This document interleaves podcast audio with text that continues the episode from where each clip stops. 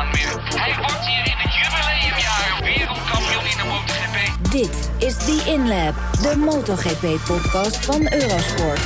We hebben 17 wedstrijden gehad. We zijn aan het aftellen naar de laatste wedstrijd. De laatste wedstrijd in Valencia. De wereldkampioen is bekend. Dat weten we sinds de tweede wedstrijd in Misano.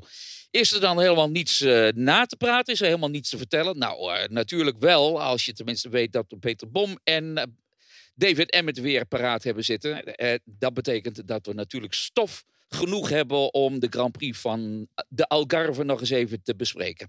David, uh, je bent al voor aan het bereiden aan, op de volgende wedstrijd, waar je gelukkig eindelijk weer eens een keertje op locatie kunt zijn.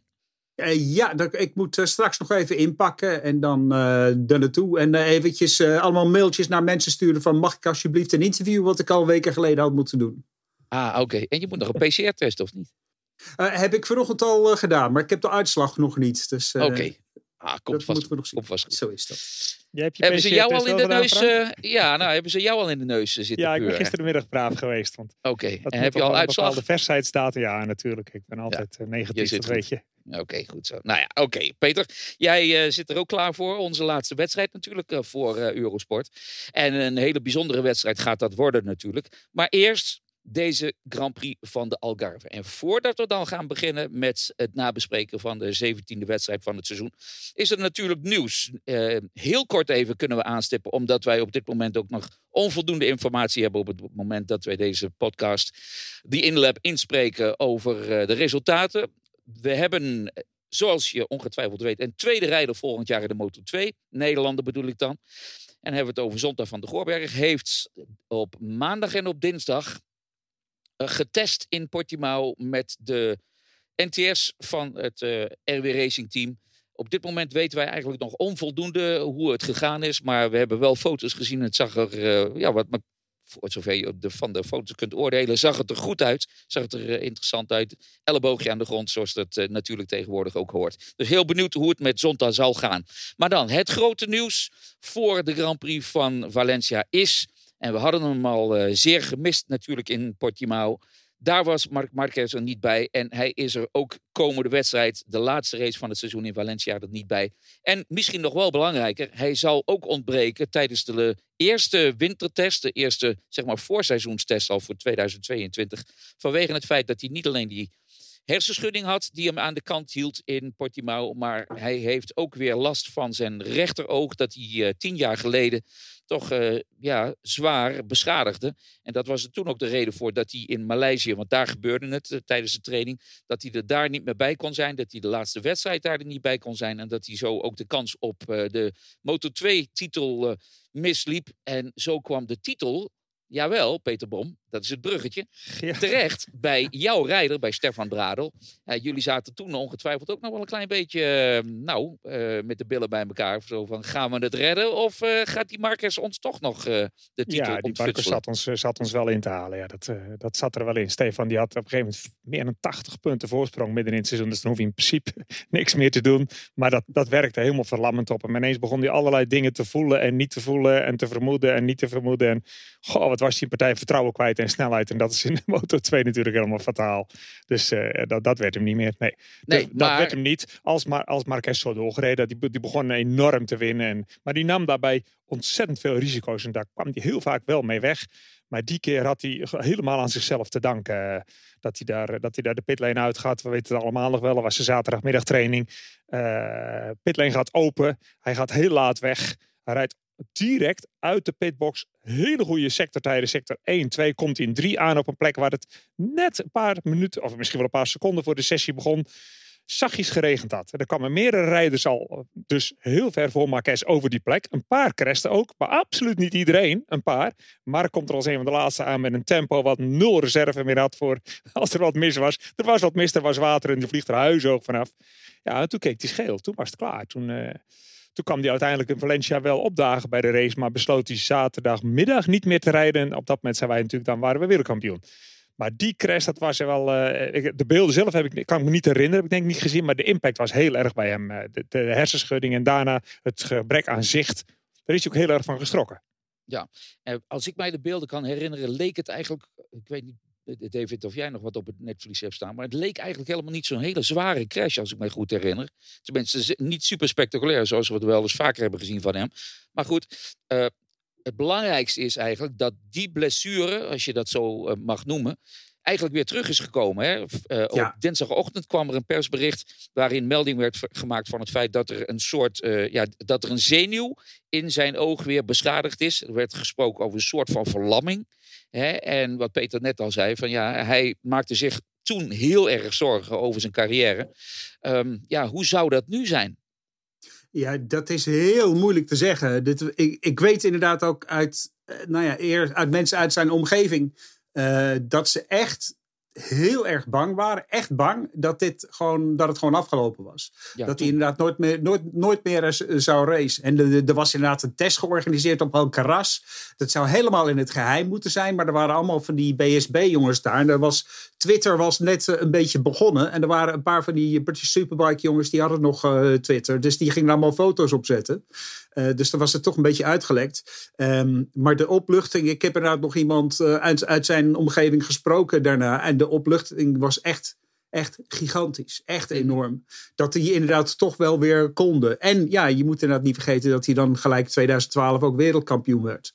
Ja. Ehm, maar eh, als het, de- hij heeft toen een operatie gehad. Want je hebt, als ik het goed heb begrepen, en nou ja, er zullen er vast allerlei eh, mensen die wel eh, eh, kennis van anatomie hebben, die mij gaan corrigeren.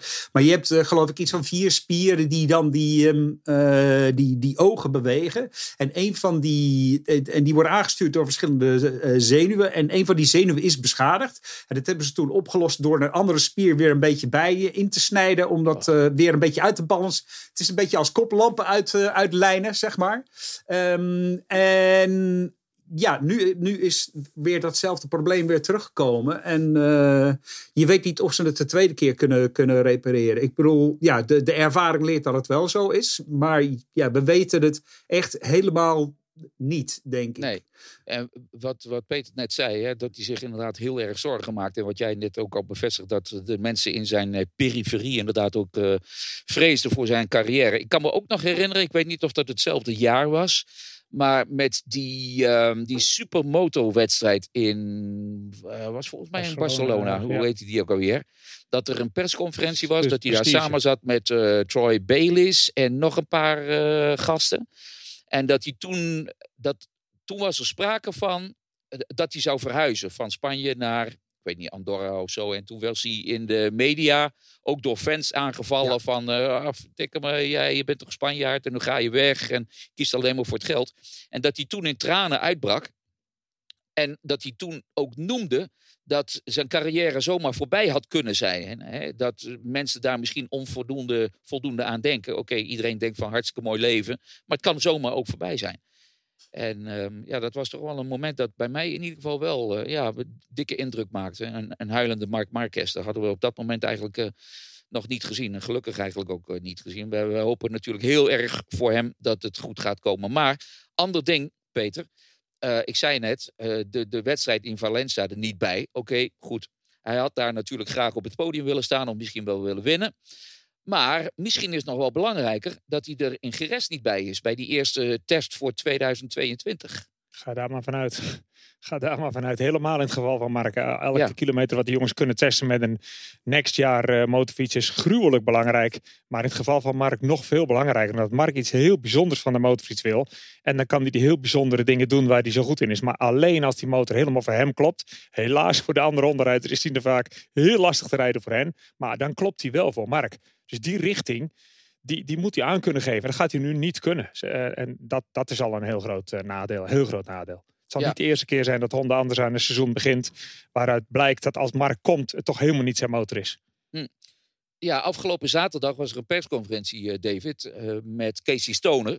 En die, ja, die sprak ook over Honda. We hoorden daarna ook van eh Paul Espargo, die een klein beetje geërgerd zei van... ja goed, als je eenmaal weg bent bij een, bij een fabrikant, dan weet je niet meer wat er gebeurt. Waarvan Stoner voor die tijd ook al zei van ja, ik, ik heb wel een idee, maar ik moet zeggen...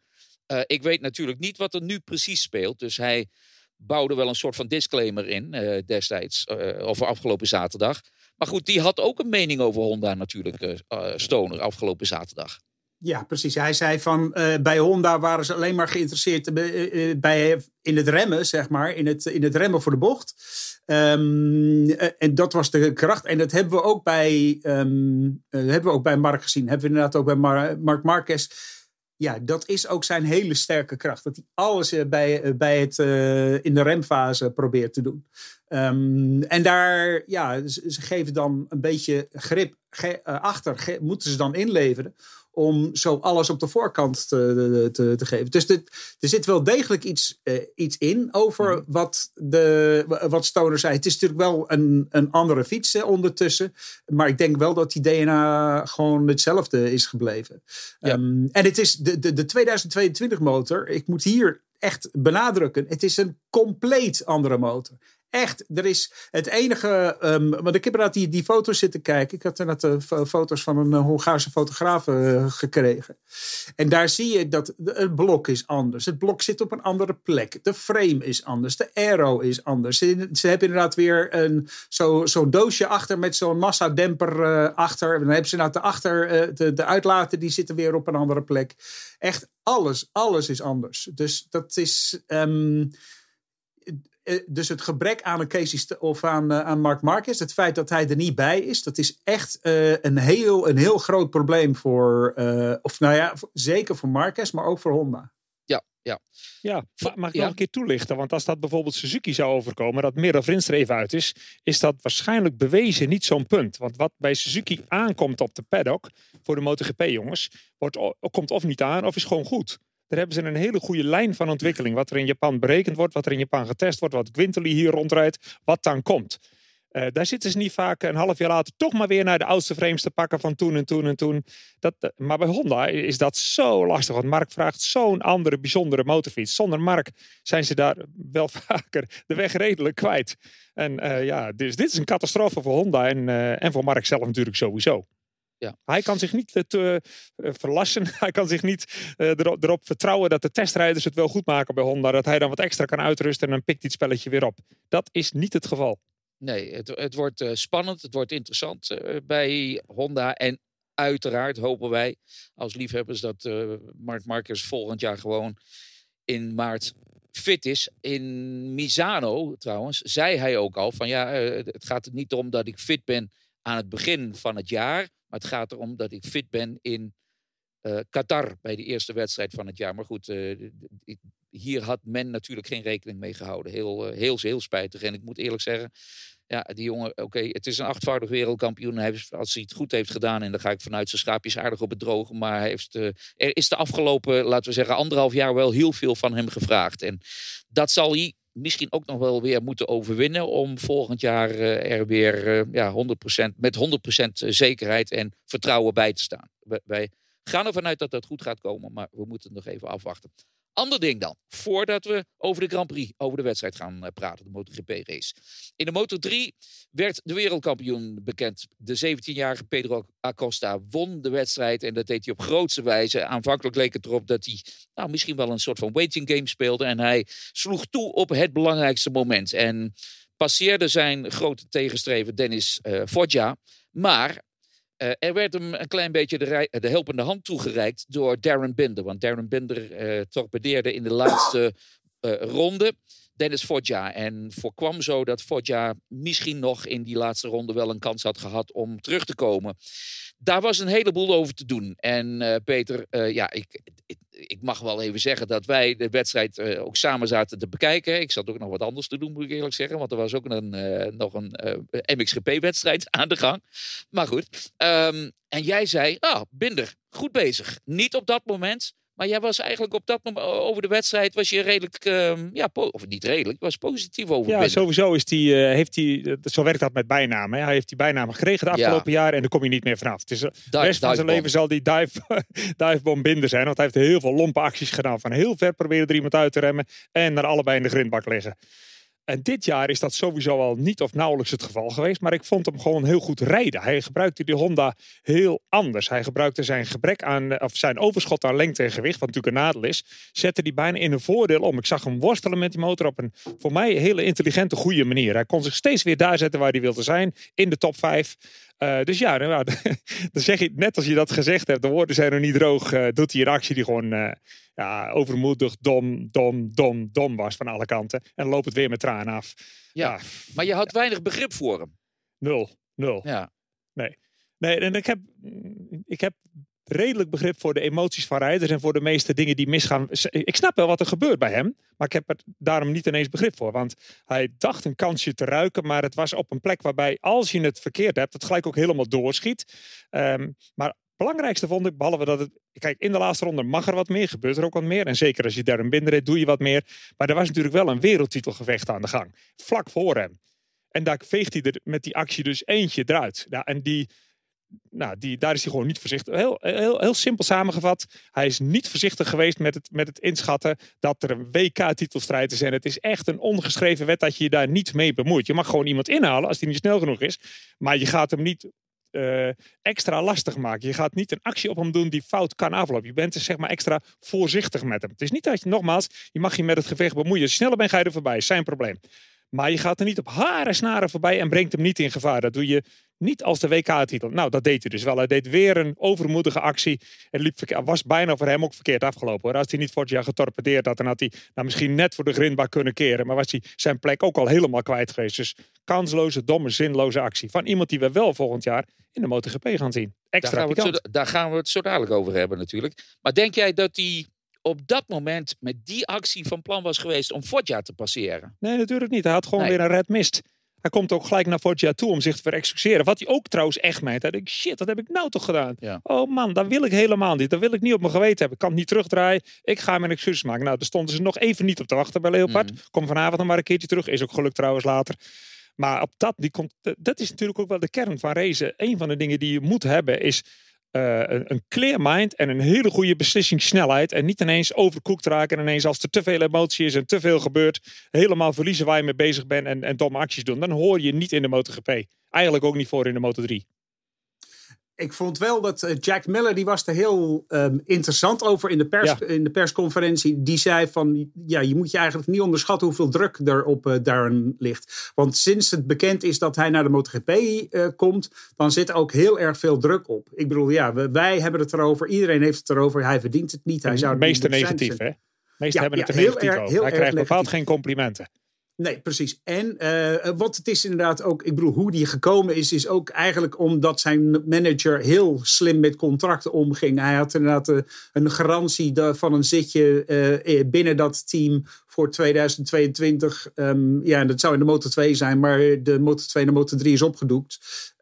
Dus hij moet ergens worden neergezet. En dan dwingt zijn manager af dat hij dan in de MotoGP komt. Of dat verstandig is of niet, is, is, is tot daar naartoe. Nou, op een Yamaha uh, trouwens. Uh, als je naar de MotoGP gaat, dan wil je heel graag ja, op een Yamaha. Voor hem is het super. Ja, precies. Maar, ja, um, uh, maar het, is, het is inderdaad al... Hij heeft aan het begin van het jaar heeft hij inderdaad twee podiums gehad. En de rest van het, van het seizoen is het ja, best middelmatig geweest. Ja. Uh, en dan krijg je alles, van alles over je heen als het uitkomt dat je naar, naar de MotoGP uh, uh, gaat. Um, dus ja, er ligt gewoon heel veel druk op. Dus dan kan ik, ja, ik kan me wel voorstellen dat maar, je in de laatste ronde, dat, ja. je in, dat, dat, je ziet dat er eh, een kans is op een podium en dat je ervoor gaat. Um, ja, dat die, dat die Foggia er onderuit rijdt, dat is, uh, uh, ja, dat is heel erg jammer. Dat, dat, dat had eigenlijk niks. Ja, dat heeft binnen natuurlijk helemaal niet bedoeld. Het was gewoon nee, nee, toevallig nee, omdat alleen uh, omdat Acosta op dat moment net inderdaad Foggia voorbij was gestoken en Foggia net even van op een andere lijn zat. Ja, dan komen ze samen. Dan heb je inderdaad ook uh, niet, uh, daar kan je er niet zoveel aan doen. Um, en trouwens, ik geloof ook niet dat het de uitslag van het kampioenschap nee, nee, nee. zou hebben. Want Acosta zullen we niet had, weten, maar nee, hoe maar Acosta Acosta reed, denk ik dat hij. Ja, dat was fantastisch. En ook, ik denk ook niet dat hij, uh, ook al was hij, hij was, Acosta was of eerste of tweede uh, Precies, geworden. Ja. Als hij eerste was geworden, dan was hij inderdaad al uh, gelijk kampioen. Als hij tweede was geworden, dan was hij in Valencia kampioen geweest. Want dan nou had ja, hij inderdaad... hij heeft die 16 punten, heeft die 16 punten voorsprong. Ehm, Ja. En Acosta rijdt al het hele seizoen heel erg sterk. En ja, Nou, ja. trouwens Nou, ook. Maar, eh, maar 16 punten inhalen, dat is wel heel erg veel. Ja, ik, ik vond juist het hele seizoen heel sterk. Ja, hij heeft, eh, aan het begin van het seizoen was hij heel sterk. Maar eigenlijk vind ik de tweede helft van het seizoen. Als je ziet wat eh, Acosta allemaal, of sorry, wat eh Foggia heeft ingehaald. Dat is echt Ja. wel En indrukwekkend. wat hè? Acosta ook weggaf hoor. Die reed Oh, ook dat, een tijdje zitten onderpresteren. Nu was Ja. de oude Acosta, Juist. de oude Acosta Ja. van 16 ja, jaar ja, weer 17, terug. Ja, ja. Ja, ja, die Ja, zich helemaal daar neerzetten in de race waar hij wilde. Overal de gaten dicht doet. Hij reed zo intelligent, joh. Hij zorgde er altijd voor dat een binder hem niet zou kunnen raken. Dus zo kort vroeg al in te sturen dat daar nooit een binder kon zitten. En dan redde hij het ook nog, met, mede door zijn fantastische gebruik van de achterrem. Maar wat een held is dat eigenlijk. Het was een hele slimme race en heel snel weer. Eh, over Binder, die zien we dus volgend jaar terug in de MotoGP, zoals we net eigenlijk al aanstipten. En we hebben het over een jongen die, zoals eh, David net zei, eh, twee keer dit jaar op het podium heeft gestaan. Eén keer een wedstrijd heeft gewonnen. En in totaal in zijn hele carrière zes keer op het podium heeft gestaan in de MotoGP. 23 jaar inmiddels, hè. Het is geen, geen echte jonkie. Er is niks wat het, wat het logisch maakt. Ja, We zoeken oké, eruit goed. naar. Maar, Maar er is maar geen wat- enkele reden. wat opvallend was. Ja, eerst had ik zoiets van, ja, moet je dat nou vragen? Is dat niet heel erg clickbait-achtig? Hè?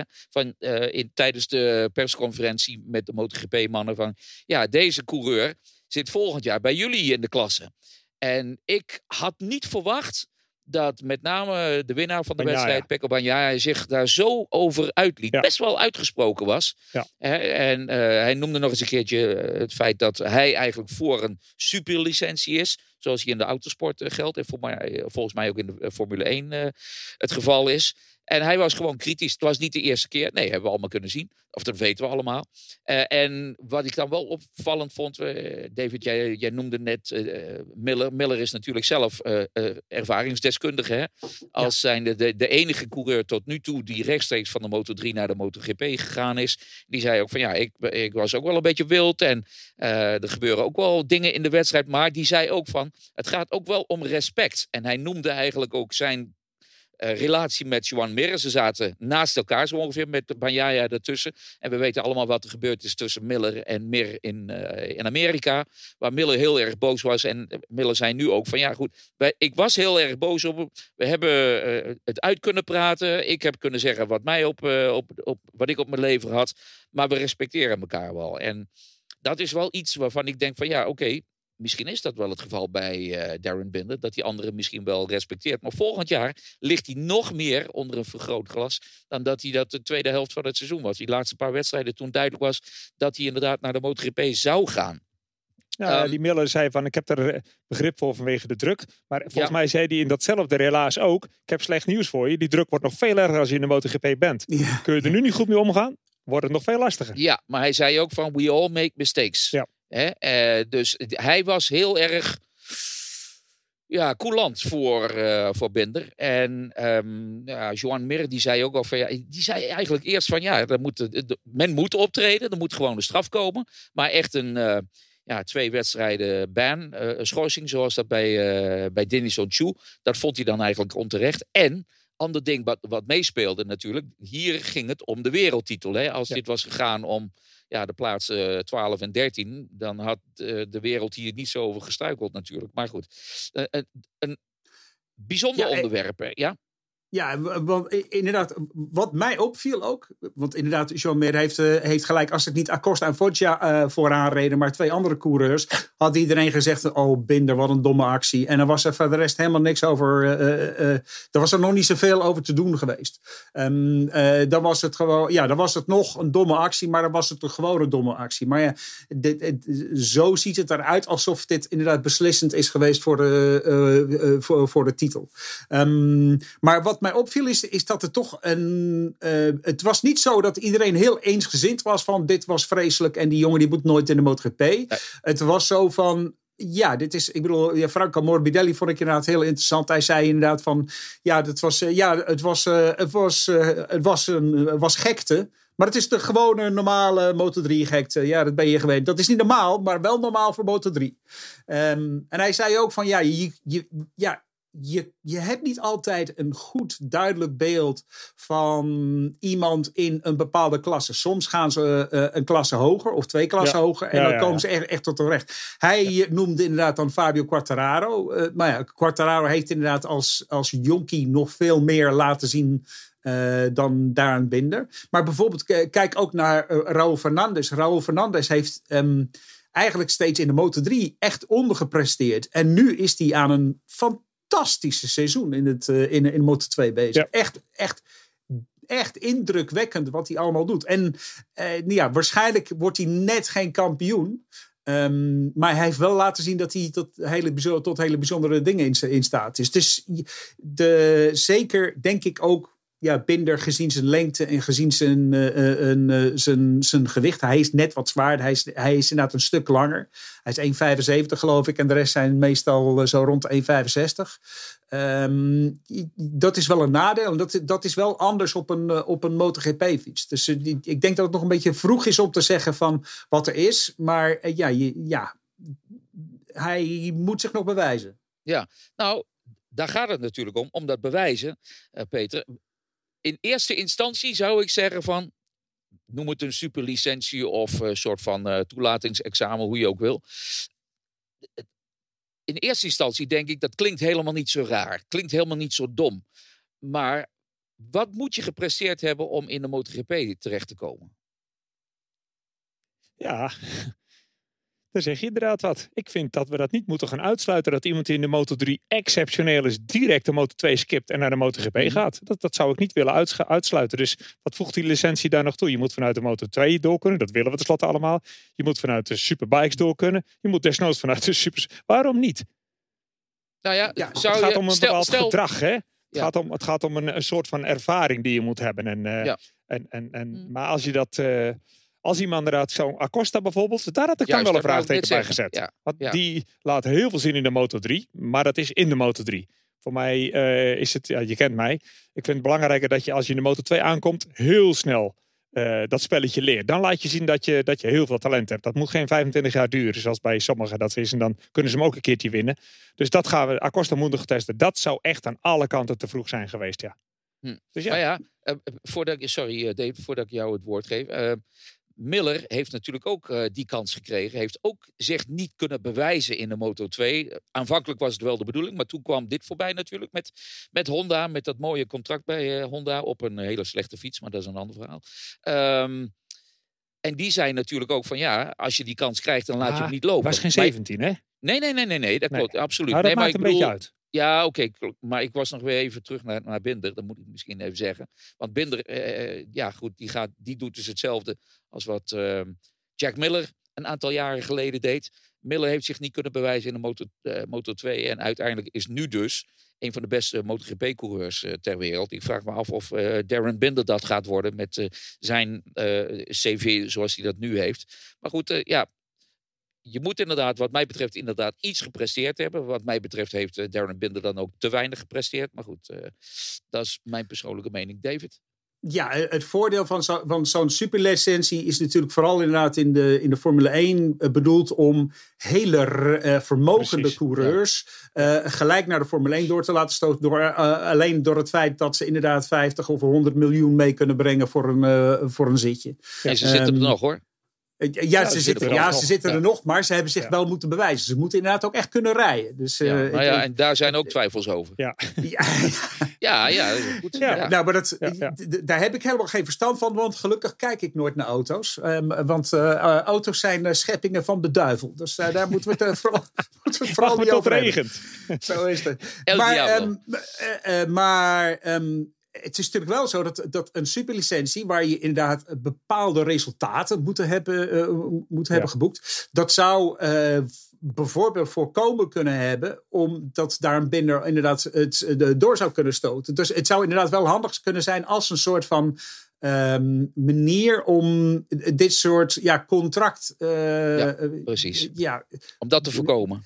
Ja, precies. Het Ja. spelen met contracten. Het, het, het, het gelukkig uitspelen van contracten. Om dat inderdaad gewoon eh, te, te voorkomen.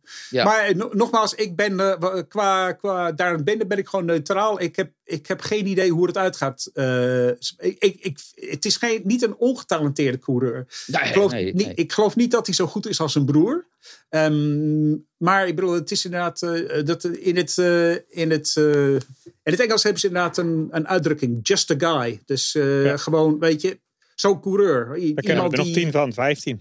ja, precies, ja. inderdaad. En, eh, en de, de, de, daar rijden inderdaad ook in de MotoGP van die, eh, ja, van die jongens rond. Dat je denkt van, nou ja, dat is wel... eh, ja, de- de- dus niet voor jou tien anderen, maar voor jou... eh, Er zijn er nog wel een paar van die, Ja. dat, eh, die, die, die dat kunnen doen. Gelukkig is dat wel steeds minder. We hebben inderdaad... De, de kwaliteit van het, eh, van het veld is steeds, eh, steeds hoger in de hoogste klasse. Ehm, maar ja, dat is, ja, Ja. Binder is inderdaad zo iemand. eh, Die is, die- misschien krijgt hij twee, drie jaar de kans. En dan wordt hij inderdaad net zoals Iker Lecuona afgeserveerd. En mag hij eh, naar de, naar het WK Superbike of eh, iets anders.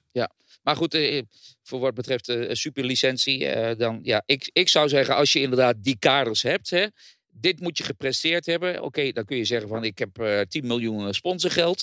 Ja, dan kun je een team redden. Maar je hebt niet gepresteerd wa- wat eh, er voor maatstaven zijn voor eh, die superlicentie. En eh, ik denk dat als dat allemaal duidelijk is. En dat is natuurlijk een hele klus om iets duidelijk te maken, om iets op papier te zetten. Ik zou er absoluut voor zijn, want je ziet nu ook, dat is weliswaar een andere discussie, maar ik wil het toch eventjes eh, erbij halen. Natuurlijk na de dodelijke ongelukken die we de afgelopen tijd hebben gehad, dat er ook nagedacht wordt over hoe kunnen we dingen beter maken. Nou, dit is ook iets waarvan je zou kunnen zeggen van hoe kunnen we zeg maar, dat aanlooptraject of dat aanvliegtraject richting de MotoGP voor iedereen beter maken. En eh, ik zou ervoor zijn. Maar ik heb een beter idee. Misschien nog. wel. Sterren, punten. Juist, zullen we het maar eens over de wedstrijd gaan hebben? Ja, precies. Die Grand Prix van de Algarve, gewonnen door eh, Pecco Bagnaia, Juan Mir en Jack Miller. Eindelijk ook weer eens op het podium nadat hij afrekende met Alex Marquez. Maar, ik zeg afrekenen, natuurlijk, er was een rode vlag drie ronden voor het einde. Want anders hadden we daar misschien ook nog wel een leuk duel kunnen zien om die laatste podiumplaats tussen Marquez, Alex dus, en Jack Miller. Vijfde plaats voor Johan Zarco en Zarco werd daarmee de beste independent rider van 2021. Dus die heeft in ieder geval ook al een, een, een, ja, een titel binnen. Ik denk eerlijk gezegd best wel belangrijk ook voor, eh, voor hem. Maar ook voor het uh, Pramac-team dat zich nogmaals als het ware bevestigt als zijnde een van de beste teams. Ehm, ja, de wedstrijd. Eigenlijk Peter, kijk we hebben natuurlijk het hele weekend naast elkaar gezeten. En eigenlijk hadden wij al gedacht, als je keek hoe het op vrijdag zat. Uh, vrijdag, eerste vrije training, Fabio Quartararo. Uh, net voor Pecco Bagnaia. Tweede vrije training, Fabio Quartararo. Net voor uh, Pecco Bagnaia. Maar op zaterdag was het anders. was het eigenlijk net andersom. Maar we zagen ook Bagna, of, sorry, Quartararo tussen aanhalingstekens wegvallen. En dat was misschien wel het meest bijzondere, het meest opvallende van het weekend.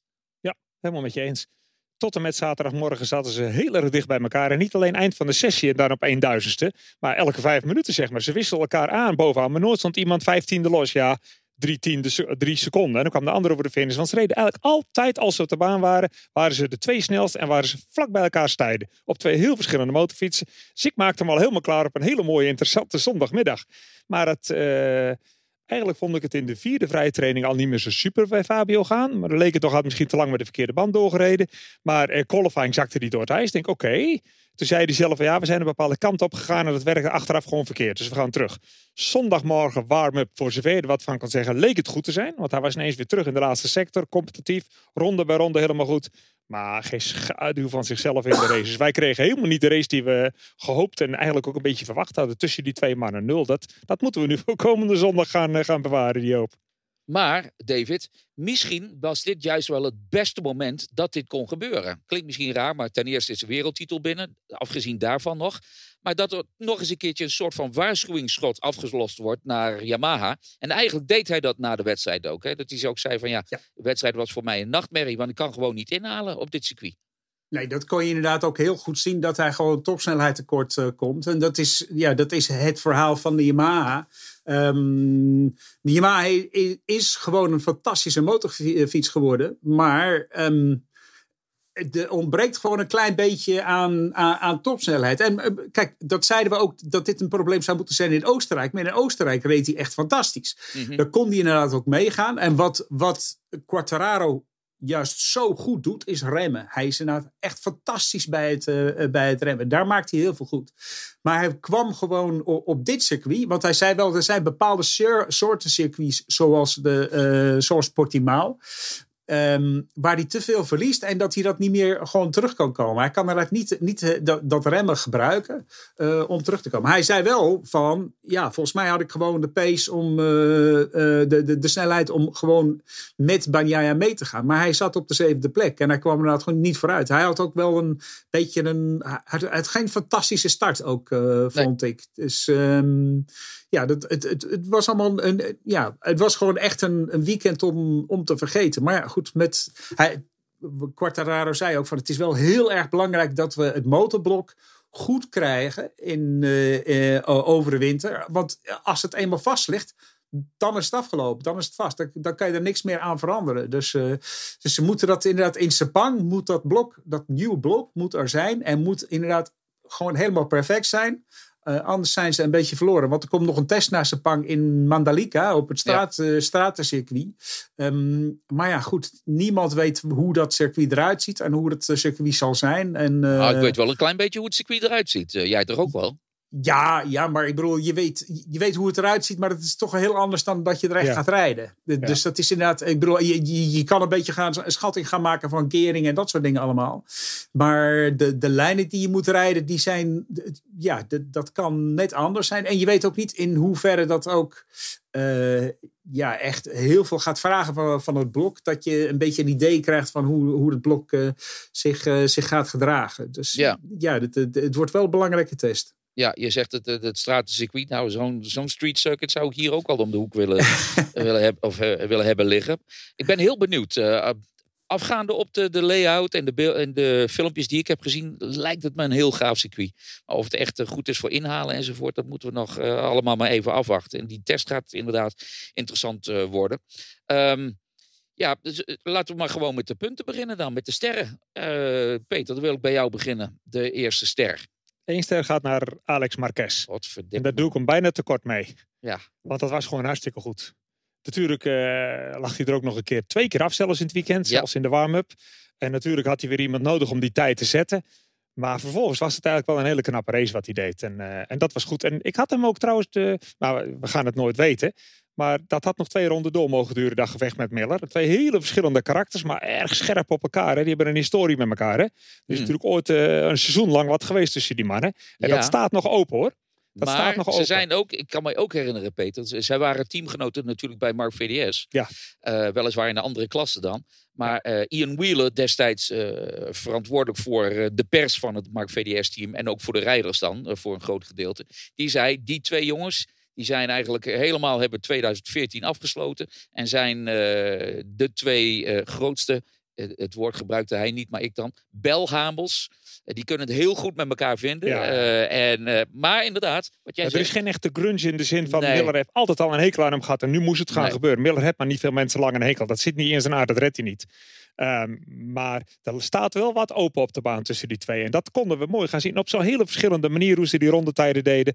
Daar werden we van beroofd. Ja, hele nette race van Alex Marquez. Goed in de trainingen, goed opgelet. En vooral ook omdat hij de eerste was, die Honda-rijder, die durfde naar de achterbank te kijken. Ik bedoel, Paul wilde er nog niet naar kijken. En Alex gaat ermee naar buiten. En dat ding blijkt te werken. Aha, geeft ook maar aan hoe weinig ze soms ook weten, die teams. Hè? Dat is, eh, dat, die band kennen ze. Die hebben we hier zes maanden geleden ook een keertje gehad.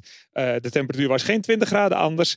En ineens blijkt het een hele fijne band te zijn. En Alex komt daar dan wel weer als eerste achter. En die had dat zelf ook bedacht. eh, begreep ik uit een preview van hem. Dat hij binnenkwam. Dat ze eigenlijk een andere band nog wilden doen. Dan had hij gezien dat iemand anders er ook mee onderweg. En zegt hij, ik wil hem ook wel eens een keer proberen. En hij opende bij Honda de deur voor die harde achterband. Die Paul en de andere jongens uiteindelijk ook gingen gebruiken. Dus dat stukje rijdersintelligentie plus gewoon een foutloze race. Eén punt. Bijna te weinig. Maar ik moet kiezen. Alex Marquez.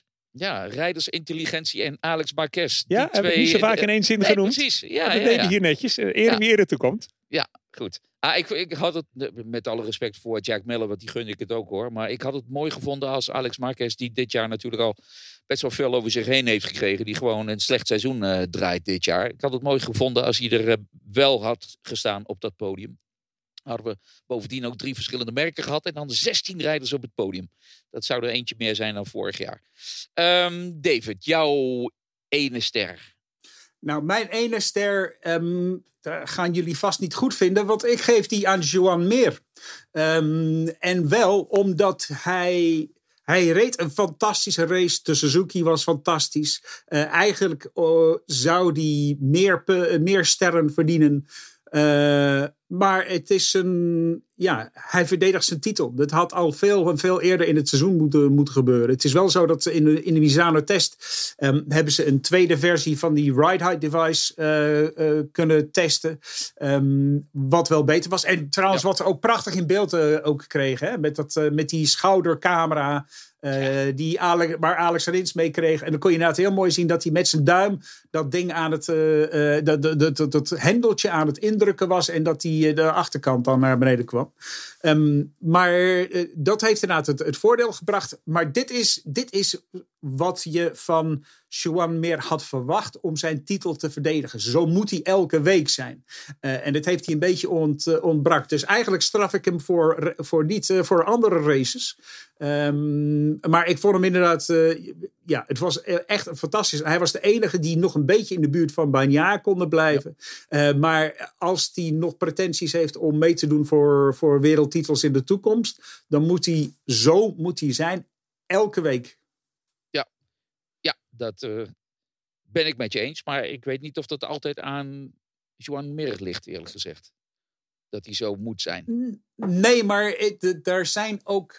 Ehm, Suzuki heeft daar een heel groot aandeel in, zeker. Die, die zijn inderdaad gewoon. eh, Die hebben een beetje liggen pitten eh, eh, tijdens de winter. En eh, de anderen die zijn er voor, voorbij ge- geslopen. Maar meer heeft zich. eh, ehm, heeft dat denk ik niet altijd heel goed aangepakt. Je zag, nou ja, de fout die hij in Austin maakt. Zeker. Ja. Ehm, ook in, in Misano. Misano. 2 was hij inderdaad niet geweldig. Ehm, Voorzichtig eh, uitgedrukt, ja. ja, precies. Ehm, hij zei ook van, het was ook gewoon een beetje gebrek. Want ze hadden dat tijdens de, tijdens de test in Misano hadden ze inderdaad een andere, andere eh, setup. En ik geloof ook een iets andere frame eh, gebruikt. En dat wilden ze, ze. Hadden daar nog een beetje ervaring mee nodig. Maar het, ja, het regende steeds tijdens de trainingen. De, de omstandigheden die waren er niet naar. Dus ze hadden gewoon niet genoeg ervaring. Nu hadden ze een heel droog weekend waar ze allemaal achter elkaar konden. Eh, ja, achter elkaar konden testen. Achter elkaar het echt een beetje gegevens zouden kunnen verzamelen om er, om er wat mee te doen. En dat kwam inderdaad in de race wel uit. Maar dat is, ehm, eh, je- je- Suzuki heeft er een groot aandeel in. Maar eh, ja, Joan Meer heeft het ook een beetje zelf laten liggen, eh, denk ik. Ja, ja oké. Nou, eh, misschien komt hij nog terug in de sterren. Ehm, Ik heb zo'n flauw vermoeden. Ehm, ja, mijn ene ster. En ik, eh, ik ben het eh, dit keer eh, absoluut eens met eh, Peter. Ik heb daar ook niet zo heel veel aan toe te voegen. Alex Marquez had gewoon een heel goed weekend, afgezien van de twee valpartijen inderdaad. Maar flinke stap gemaakt. En wat hij donderdag zei, vond ik dan wel weer interessant. Ehm, dat hij ja, toch te veel misschien wel had gekeken naar andere rijders, andere Honda-rijders. En dat hij meer ook zijn eigen gang moest gaan. Nou ja, en, die eigen gang, wat Peter al zei, was onder andere die harde compound eh, proberen, die harde achterband. En dat was min of meer de sleutel naar het succes. En ik vind sowieso, we hebben hem eh, betrekkelijk weinig in beeld. Maar als je hem in beeld hebt, hij is natuurlijk nogal lang. Ik vind dat hij er prachtig op zit. Hele mooie rijstijl. eh, tenminste, puur eh, Ja. zoals het eruit ziet. Of de stijl goed is, dat, ja, ja, ja, ja, ja, Ja. ja, goed. Nou, dat wat mij betreft alles over Alex Marquez. eh, één ster voor hem. David, wie krijgt van jou dan twee sterren als je Joan Mir maar één sterretje geeft? Eh, nou, ik, ehm, eh, ik borduur voort op het eh, onderwerp Alex Marquez. Want eigenlijk eh, Marquez en Honda, die, hebben dat wel, die hebben dat verdiend. Zowel Alex Marquez als Paul Espargaro zeiden van ja, we hadden inderdaad echt gewoon de, de, de, de snelheid voor het podium. En als eh Iker Lecuona Alex Marquez of eh eh, Paul Espargaro niet eh, naar buiten had gedrukt, dan had hij echt ook, eh, dan was Paul inderdaad een stuk ver- verder naar voren eh, gekomen. Ehm, inderdaad, ze kwamen erachter dat die harde band dat eh, werkte. Omdat Alex Marquez eh, zei van... Hij, hij zag inderdaad wat je al, uitle- eh, al, al verteld hebt. Hij zag dat anderen mee, eh, snel mee rond gingen. En de technici van Honda, of eh, van Die hadden al tegen Honda gezegd van... Ja, de, de harde band, dat gaat voor jullie helemaal niet werken. Ehm, Maar dat was dus wel zo. Het was inderdaad dus wel, wel zo dat het, eh, dat werkte. Paul Espargaro die vertelde ook heel mooi over van ja, het is heel moeilijk om te zien. Want de ene keer, ja, soms met een harde band dan spin je iets meer. Dus dan, dan draait die, eh, die band iets meer door en dan krijg je iets meer warmte in. En dan, en dan, ja, dan werkt het gewoon veel beter. Terwijl het bij een zachtere band, waar je normaal met meer grip, krijg je meestal ook meer warmte ook de band in was dat dus niet het geval. Dus het is, ehm, eh, ja, het, ik vond het inderdaad ook een heel, eh, eh, heel interessant verhaal ook om te horen. Maar ze hebben allemaal, ehm, nou ja, Takaaki Nakagami moeten we eventjes opzij leggen, want die, die was weer eens compleet afwezig. Ehm, maar ik vond wel zowel Alex Marquez, Paul Espargaro, Honda, met, de, met die chassis die ze inderdaad, ze hebben een chassiskeuze gemaakt weer in, bij de test van Misano. Dat blijkt toch heel erg belangrijke test te zijn geweest. Eh, en met een beetje ervaring zijn ze heel goed tot hun eh, recht gekomen. En eh, het, ik bedoel, ja, ja, het is een beetje voorbarig, maar ik zou het niet gek vinden als Alex Marquez of Paul Espargaro op het podium in Valencia eh, zouden zitten. Want het is ook een baan die ze allebei liggen, eh, waar de Honda het ja, niet verkeerd doet. Ehm, ja, er zijn nog wel, ze moeten er nog wel wat voor doen, zeg maar. Maar ik bedoel, ik zou niet van mijn stoel vallen als ze op het podium zouden zitten in, in Waar val je wel van, van je stoel?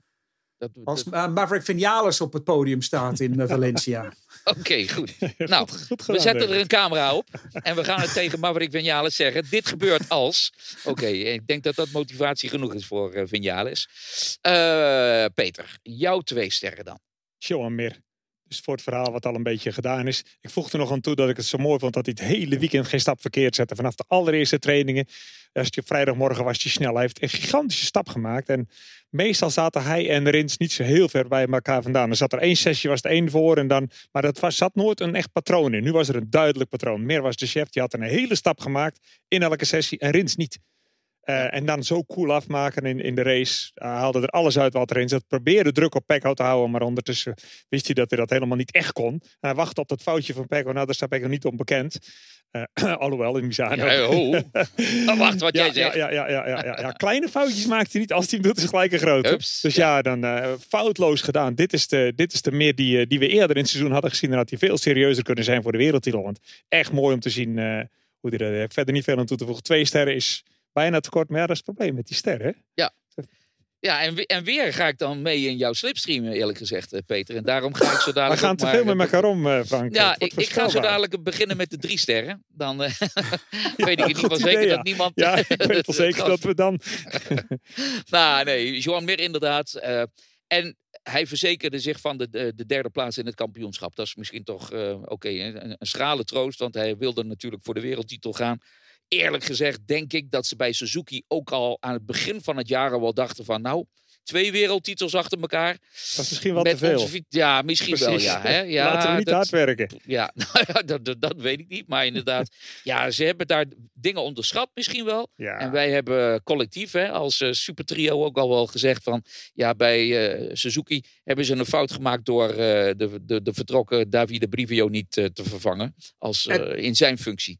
Eh, even de, de, de, er, er gingen geruchten dat Brivio nog terug zou komen bij Suzuki. Maar dat blijkt dus niet het geval te zijn. Hij blijft nog in de Formule 1. Eh, hij, is- eh, het is een beetje, hij valt niet helemaal gelijk op zijn plek in de, binnen de Formule 1. Maar ik heb wel begrepen dat hij daar gewoon blijft. dat hij daar blijft. En dus moeten ze op zoek naar iemand anders. Johan Stiekenveld werd genoemd, hè? De naam is Ja. genoemd. Ja, Logisch de naam dat is hij genoemd. gedoopt wordt, maar...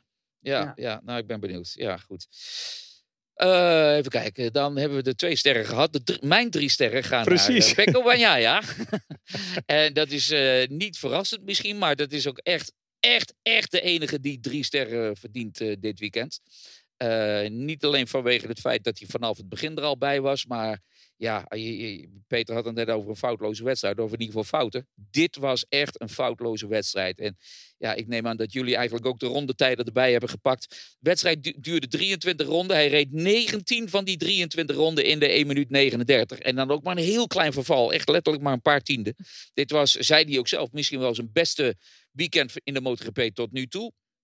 En als hij dit vast kan houden, Oh man, dan hebben we volgend jaar eh, direct al de, de titelfavoriet bij de eerste wedstrijd van het jaar. Maar goed, we weten, dat, ik heb Jack Miller dit jaar getipt als wereldkampioen. En dat, eh, dat is hem net niet gelukt. Eh, maar Oh, ja, Daar ging ik zo in mee. Ik vond dat zo'n Ja, goed besluit toen. ja, dank je, dank je. Ja. Maar daar in de slipstream van eh Pecco Bagnaia. En dan moeten we ook kijken naar Ducati natuurlijk. Want Ducati, en dat zei Jack Miller ook, altijd de eerste met vernieuwingen. Hè, en de rest volgt daar maar. Ik denk dat dat de juiste eh, constatering is van Miller. Ehm, Ducati heeft eh, inmiddels een fiets staan waar heel veel rijders snel bij kunnen zijn. Alleen, eh, goed, eh, Peter, of, eh, ja, Peter, jij hebt ook al een aantal keren tijdens de uitzending gezegd... ja, oké, het zijn er te veel. Het is niet telkens dezelfde. Dat is een beetje een probleem. Maar goed, dat, het kan ook het probleem zijn als je een hele goede machine hebt... die voor meerdere rijders goed is. Dus wat dat betreft ben ik al mij aan het warmlopen... in ieder geval op- aan het verheugen op 2022... Want dan eh, hebben we natuurlijk Jorge Martin die er een jaar op heeft zitten. Dan hebben we Enea Bastianini die niet meer op het 2019, maar op het 2021 fiets zit. Eh, en misschien kan Luca Marini dan ook die hele kleine stapjes die hij dit jaar heeft gezet, volgend jaar doorzetten. Want, dat zei eh Pecco Bagnaia ook, ehm, ja, ik ben iemand, ik heb de tijd nodig. Hij is bezig aan zijn derde seizoen en nu is hij nog niet tot volledige wasdom. Maar in ieder geval heeft hij eh, grote stappen gezet. Eh, wat mij betreft een zeer indrukwekkende Grand Prix van de Algarve van eh Bagnaia. En ja, eigenlijk verdient hij niet drie sterren, maar zes. Nou, Ja. nou, nou, nou, Ja. nou, nou. Ja, Negen. het is. Ik, ik vind inderdaad, eh, Du- Ducati is. eh, ze zijn de meesters in het vals spelen, zeg maar. Ze weten precies de gaatjes in de, in de Ja, mazen. en jij de wil wedstrijd. nog naar Valencia. Ja, ja, precies. Nou ja, inderdaad. eh, eh, eh, Dat is inderdaad. Dat is natuurlijk wel heel erg overdreven. Maar ze weten. Ze, weten, ze, ze lezen de, het reg- technische reglement zo goed. Ze weten precies wat ze willen bereiken. Ze zien wat allemaal is uitgesloten. En dan weten ze toch een manier te verzinnen om dat dan toch te, ver- eh, eh, toch te bereiken. En dat is heel, heel, heel erg knap. Ik bedoel, voor innovatie verdienen ze absoluut de hoofdprijs. En ik geloof inderdaad ook dat de dingen waar ze nu mee bezig zijn, zoals bijvoorbeeld de aerodynamica en inderdaad ook de, eh, zeg maar de motordynamica. Dus met dus het, het verlagen en verhogen van de, eh, van de motor tijdens het rijden. Dat zijn dingen, juist eh, eh, ontwikkelingen, dat je denkt van ja, daar, daar zie ik wel over. ehm, dat slaat wel over naar, naar de gewone straatfietsen. Dat, dat daar inderdaad echt wel lessen zijn te leren over hoe een motor zich gedraagt onder bepaalde omstandigheden.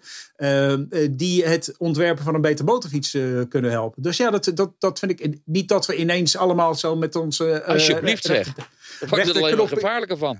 Ja, dat zelf al die, al- ja, en er zijn al zoveel knopjes op een motorfiets. Dus, eh, eh, maar eh, inderdaad, het, het kan me heel goed voorstellen dat, want we hebben inderdaad allemaal dynamische, tegenwoordig heb je allemaal dynamische elektronische ophanging, de, de, de vering, waardoor het dan zich allemaal automatisch aan de weg aanpast. Dat, dat, dat ook bijvoorbeeld de gasstand en de remstand en dat soort dingen, eh, dat dat ook gaat eh, als parameter wordt, gaat worden meegenomen in, in de berekeningen van wat je met de, met de vering doet op een bepaald moment. Dus ehm, ja, ik, ik vind het wel heel interessante, interessante ontwikkelingen eigenlijk. Volgens mij was het ook ooit zo bedoeld, hè, race. is een van de excuses dat we gaan racen. Ja, ja precies. Qua fijn Ja, als soms werkt. ja, Ja. Eh, David, eh, wil je dan ook alvast drie sterren geven? Ja, ik wil inderdaad drie sterren aan Pecco Bagnaia geven voor al die redenen die jij gezegd hebt. Hij heeft inderdaad ook zelf gezegd van dit was mijn beste weekend, dit was eh, mijn beste weekend in de MotoGP ooit. Ehm, ja, dat is ook zo. Hij was er, hij was er gewoon altijd, eh, altijd bij. En inderdaad, die, die wedstrijd. Het was inderdaad een, ja, twee ronden dat hij, dat hij zijn banden op temperatuur bracht. En dan 31, of 39, 6, 39, 6, 39, 6. En na ronde 16 dan werd de band een beetje minder. Dan was het 39, 9, 39, 9, 39, 9. Ja, dat is ja, ja, gewoon onbeschrijfelijk goed. Zo hoort het. Zo, Mhm. eh, het was een hele saaie wedstrijd hoor, daardoor. Het was, Oh. ik bedoel, het, het, het was geen spannende wedstrijd om te zien. Omdat Pecco Bagnaia zoveel beter was dan de rest. Nou, Peter. Ja, mag ik gelijk naar de minsterren gaan? Want ik heb Nee. natuurlijk. Mijn, derde sterren, mijn drie sterren gingen ook naar Banjaya. En jullie hebben alles al genoemd.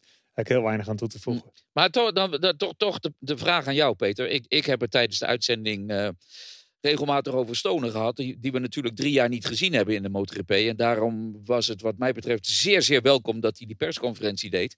Volgens mij heeft hij tijdens die per- persconferentie meer gezegd dan eh, in, eh, wat was het, zes, zeven jaar in Grand Prix zo ongeveer. Nou, dat is overdreven. Maar in ieder geval, hij liet zich daar weer zien als, als zijnde de man met, met een duidelijke mening. Je hoeft het eh, niet met die mening eens te zijn, maar een visie en een mening. Maar Peter, we hebben ook gehoord van Banyaya en, en ehm, Miller dat ze direct al ja, eh, zo in hun nopjes waren met de inbreng van eh, Casey Stoner. Kun jij je daarbij iets voorstellen of is dat misschien net iets te mooi ingekle- ingekleurd? Beide. Beide. Dit is het een, een beetje de, de, de, de bruidsweken effect wat je krijgt. En heel happy elkaar te zien. En hij ziet dingen langs de baan en zij zijn niet gewend dat er iemand langs de baan staat. Hij ziet ze door precies de juiste ogen. Hij weet exact wat jij denkt, waarom je op die lijn zit. En als hij dan de jongens hoort praten over waar ze mee zitten. Ja, dat, dat, hij weet alsof hij nog gisteren op die motor zat. Zo goed is Stoner natuurlijk. En dat zien die jongens. Ik heb met, met wel meer mensen langs de baan staan kijken, ex-coureurs. En die zien zoveel meer. Die voelen wat jij doet en waarom jij dat doet.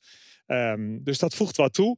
Maar ik denk niet dat hij dat het heel veel extra zal brengen als hij dan een heel jaar lang meeging. Dan kun je ook andere spotters pakken. Er zijn ook spotters die veel minder beroemd zijn en niet al Mhm. MotoGP-titels hebben, maar ook heel veel kunnen zien. Ja. Het was een beetje de combinatie van van alles. Ja, Matteo Ja. Bajocco bijvoorbeeld, eh, sorry Dave.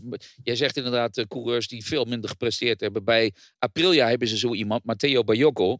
eh, voormalig superbike-coureur, eh, voormalig Italiaans kampioen in de superbike-klasse. En van hem zegt uh, Aleix Spargaro, ah, het is ongelooflijk wat hij ziet. Wat hij allemaal ziet uh, als hij langs de baan is. Uh, ik zie dat niet, al dus Aleix Spargo. Dat ja, Aleix kijkt natuurlijk niet zo, niet zo vaak naar zijn eigen nee. Nee, nee, nee, natuurlijk. Uh, ja, ja. er zijn twee dingen die, die, die een spotter goed moet doen. En tenminste, de, hij krijgt ook een beetje een cadeautje in spotten. Waardoor ze soms nog beter lijken als dat ze zijn. Maar dat weet eigenlijk iedereen wel. Je moet natuurlijk enerzijds jezelf heel goed kunnen verplaatsen in, in die coureur die daar zit. En die lijnen snappen. Maar je hebt ook uh, wat je, het cadeautje wat je krijgt. Is de komende 20 langs. Die zie je die bocht doorgaan. En de 21 is jouw rijder. Ja, dan is het ook weer geen Einstein-niveau wat je hoeft te doen. Om te denken, hé, hey, mijn rijder gaat als enige veel vroeger naar binnen. Want jij ziet niet of jouw rijder dat veel sneller doet, die bocht hoor. Want als ze per bocht een tiende verliezen, zijn ze al veel te langzaam. Dat doen ze vaak nog niet eens. Dus terug in de box gaan ze dan wel tegen zijn rijder zeggen, joh, jij bent wel degene die vroeger instuurt dan eigenlijk iedereen. Oh, oh, hoor je zo'n rijder aan denken. Aha, dankjewel. Dan ga ik dat toch ook eens proberen. Dat is een beetje hetzelfde effect wat coureurs uh, na een race hebben. Dan hebben ze namelijk rondelang gebatteld met mensen van hun niveau, hun rondetijden. En dan komen ze, daarom wil ik zo graag een tweede race hebben. Er is altijd een ja. tweede race die het goed maakt dan.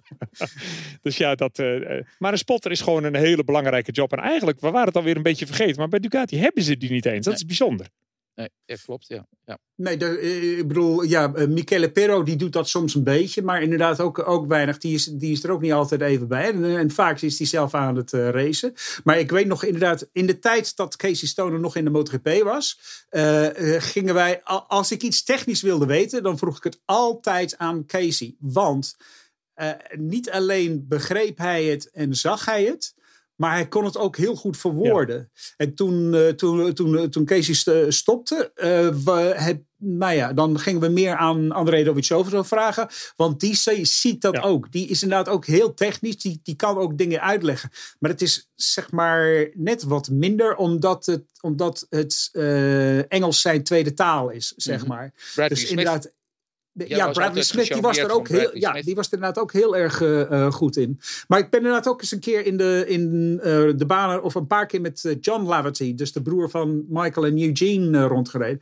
En die, ja, dat was een verdienstelijke BSB-coureur, maar inderdaad nooit echt op, op WK-niveau wat veel gedaan. Maar hij zag zoveel. Ja, dat was ja. inderdaad echt onvoorstelbaar. Hij zei, ik bedoel, dat was inderdaad gered, denk ik, ergens 2013, 2014. En we waren aan het rondrijden. Ik denk dat het, nou, het was misschien zaterdagochtend dat ik eventjes met hem rondreed. En hij zag uh, Valentino Rossi voorbij komen. En hij zei van, oh, Rossi gaat winnen. Ik zei, hoezo zo? hij zei van, nou ja, die baan, die is, de baan is heel slecht. Um, hij is nu al bezig met zijn banden aan het sparen. Want hij was inderdaad uh, short shifting. Dus inderdaad vroeg opschakelen om inderdaad uh, zijn banden te sparen en dan snelheid te bewaren om, om ervoor te zorgen dat hij aan het einde van de wedstrijd al band over heeft. En zo, zo, dat heeft een spotter. Ik kan me ook herinneren dat ik een keer Wilco Zelenberg geïnterviewd had en Wilco over Jorge Lorenzo. En dat, eh, dat ging over eh, Le Mans in, nou wat was het, 2010, 2011. In ieder geval een hele natte Le Mans. Eh, waarin ehm, ja, Lorenzo die maakt zich heel erg druk over het uitkomen van een bepaalde bocht. Eh, maar ja, Wilco die had langs de banen gezien en die had gezien dat, dat hij zoveel sterker was bocht in. Dat het helemaal niks uitmaakte op de, eh, de, uitgang van de bocht. Hij, hij was al zoveel sneller dat hij niet zoveel te verliezen was. Hij was niet zoveel langzamer bocht uit dan, dan eh, om te verliezen wat hij allemaal goed maken bocht in. Dus hij kon inderdaad aan, eh, aan Lorenzo zeggen van ja, maak je geen zorgen. Ja, je bent langzamer bocht uit, maar je maakt zoveel goed bocht in. Daar hoef je helemaal niet druk te maken. Dus inderdaad, de spotter is heel erg belangrijk.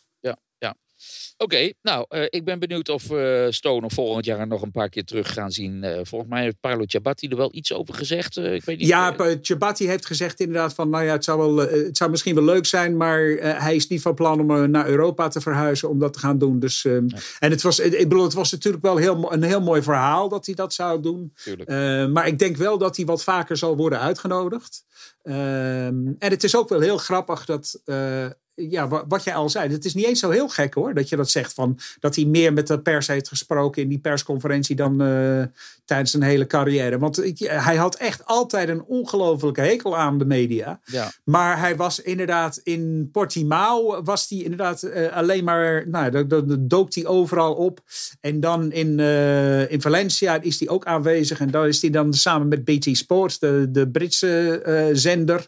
Ehm, dus ja, de- ik bedoel, ja, ik heb nog nooit, ik weet niet, ik, ik, volgens mij hebben ze hem eh, ontvoerd en eh, door een. eh, Ja.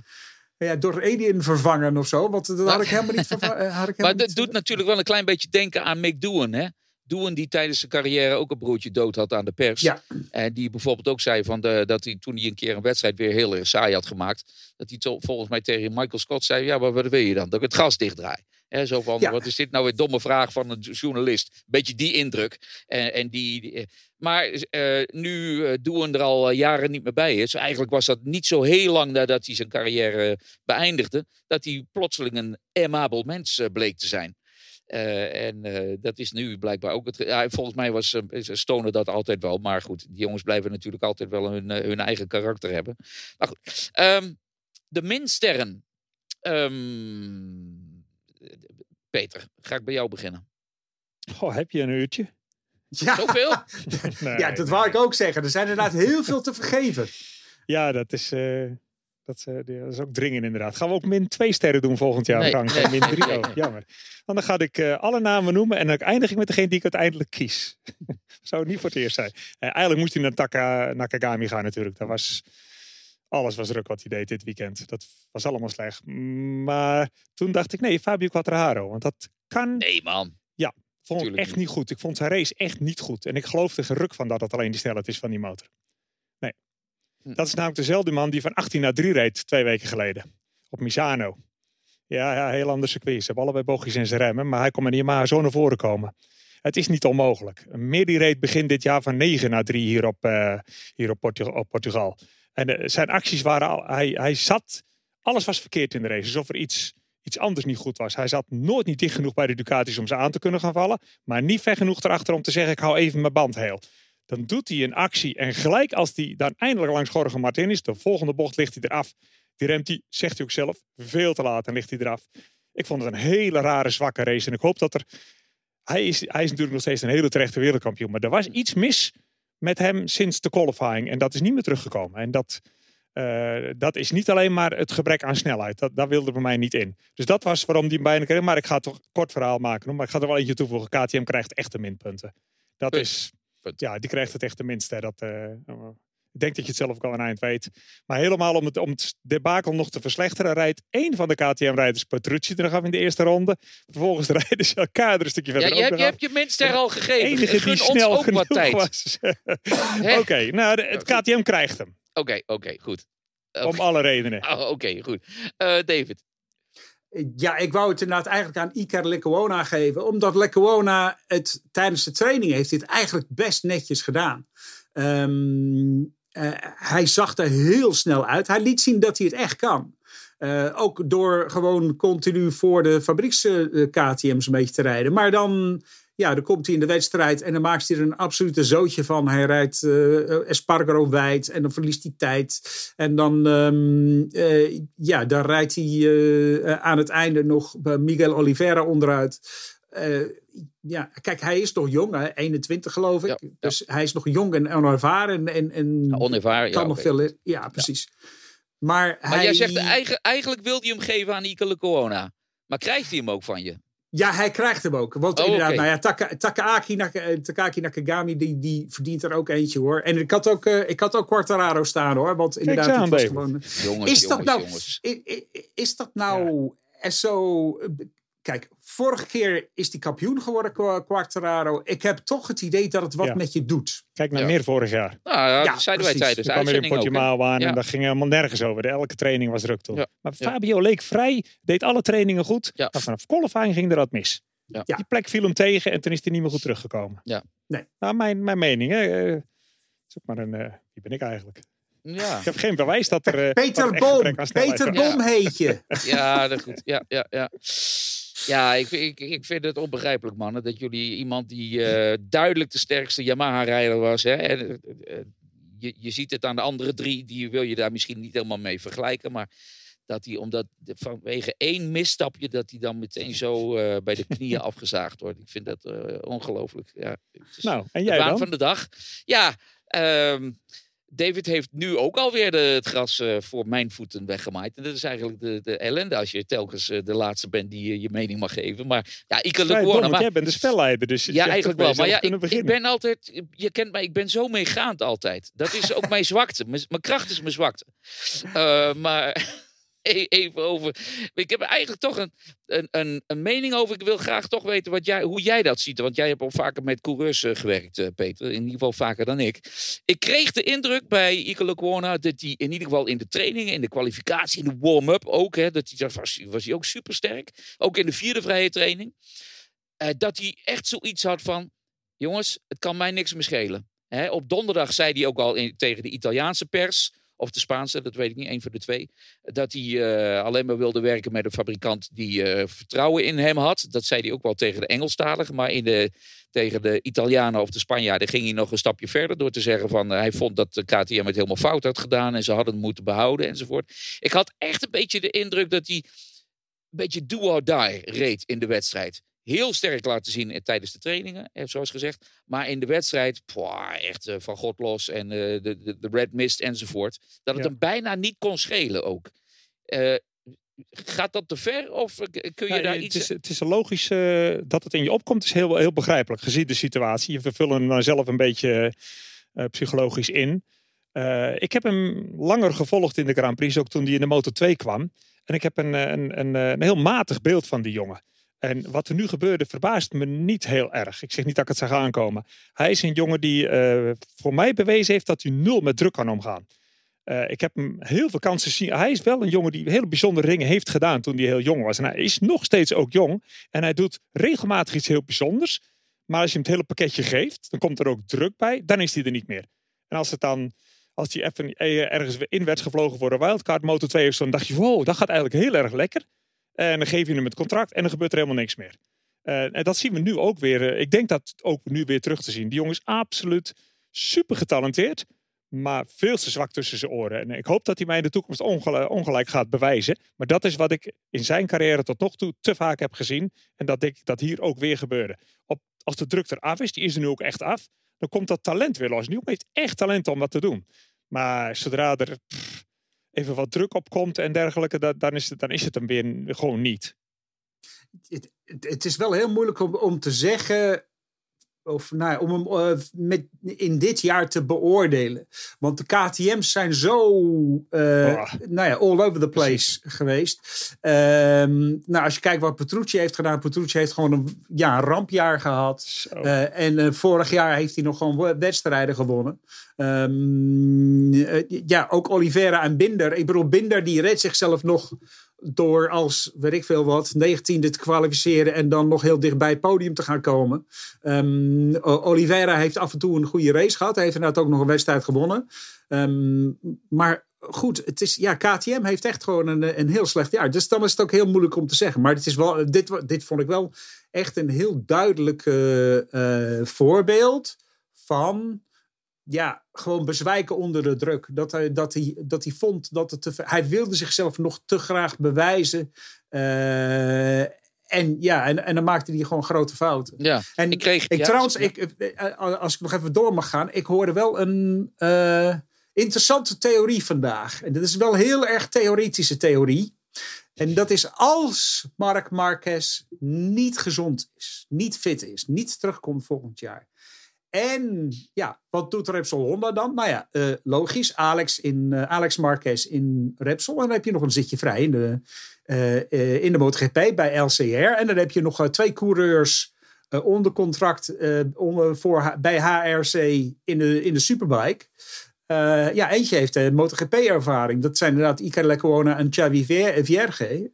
Dus ja, wie weet. Maar ja, goed, het is echt een hele wilde theorie. Maar dat wil ik toch eventjes op tafel gooien om te kijken wat er, eh, wat er van terecht komt. Waarschijnlijk helemaal Ja. niks. Nee. Oké. Nou, ik ben blij dat je het gezegd hebt.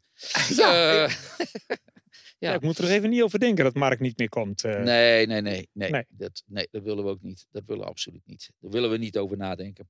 En eigenlijk, mannen, zijn we er wel doorheen, wat mij Ja, betreft. we hebben nog een afscheid komend weekend over niet meer eh, erbij zijn gesproken. Hè? Ja, Oh, ja, ja. maar goed, dat, dat Goh, moeten we hebben jullie week al gehoord dat er iets besproken gaat worden? Iets, eh, dat er iets gedaan gaat worden? Er komt natuurlijk een of andere ceremonie. Maar hebben jullie iets, iets eh, over ons. Ja, er is wat, hoe, natuurlijk. van wie? Er is een bijzondere persconferentie conferentie met, met, met afscheid. En ik, ik weet dat er allerlei coureurs die zijn gevraagd om. eh, eh, alle coureurs behalve één. eh, die zijn Die er gevraagd niet is om- ook.